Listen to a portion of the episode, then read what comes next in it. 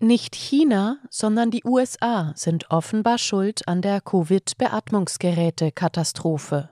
Zu diesem Schluss kommt Martin Neil, Professor für Computerwissenschaften und Statistik in London, in einem Beitrag für The Defender.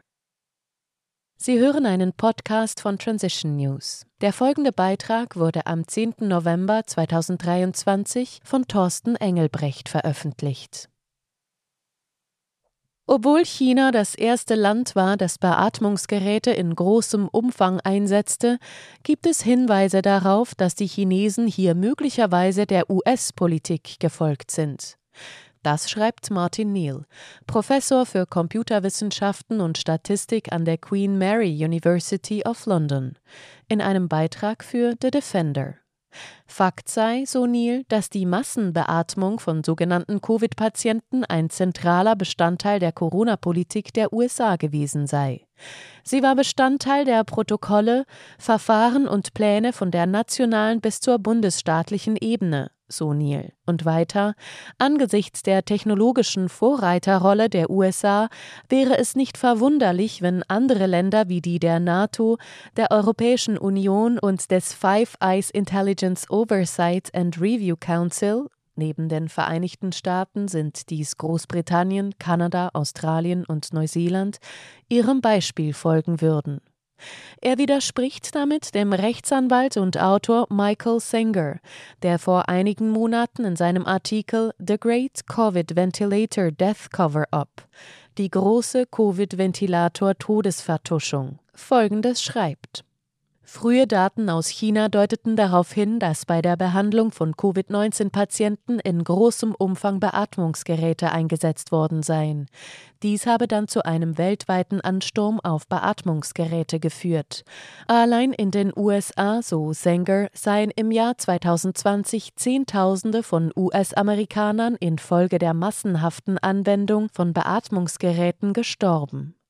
Anfang April 2020 berichteten Ärzte in New York beispielsweise, dass 80% oder sogar mehr der Covid-Patienten, die an invasive Beatmungsgeräte angeschlossen worden waren, verstorben seien.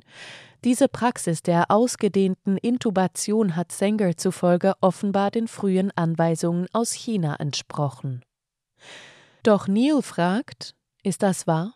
Können wir China wirklich die Schuld für diese Politik geben? Neil bezweifelt das. So sei die Massenbeatmung bei Atemnot ein Schlüsselelement, gerade auch im US-amerikanischen Repertoire der sogenannten Katastrophenmedizin, die sowohl Pandemien als auch bioterroristische Ereignisse abdeckt, wie Neil zu bedenken gibt. Dabei reiche die Geschichte der Katastrophenmedizin mindestens bis ins Jahr 1991 zurück, als O. Heller et al. Am Beispiel der ersten chemischen Angriffe auf Israel während des Golfkrieges darlegten, dass Krankenhäuser im Falle eines solchen Angriffs schnell mechanische Beatmungssysteme einsetzen müssten, um Massenunfälle zu bewältigen. Im Jahr 2005 war die Infrastruktur bereits vorhanden und Lewis Rubinson et al. Berichteten über die Working Group on Emergency Mass Critical Care, also über die Arbeitsgruppe für kritische Notfallversorgung, so Neil weiter. Diese Working Group war vom Center for Biosecurity des University of Pittsburgh Medical Center und der 1970 in Los Angeles gegründeten Society of Critical Care Medicine und damit von 2 US-Einrichtungen einberufen worden.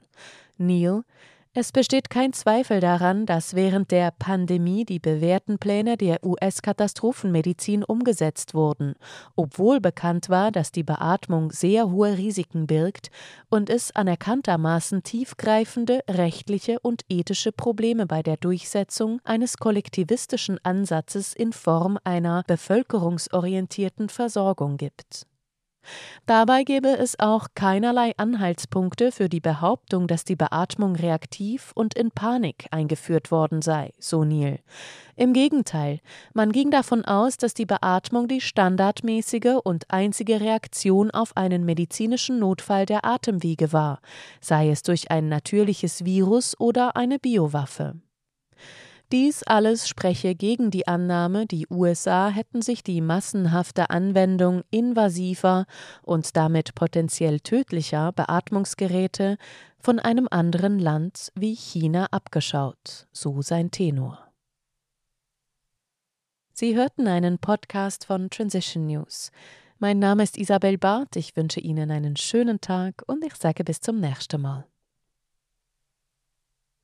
Dieser Podcast konnte nur entstehen, weil zahlreiche Leserinnen und Leser Transition News regelmäßig durch Spenden unterstützen. Wenn auch Sie uns unterstützen wollen, klicken Sie den entsprechenden Button auf unserer Webseite an. Vielen Dank und merci vielmals.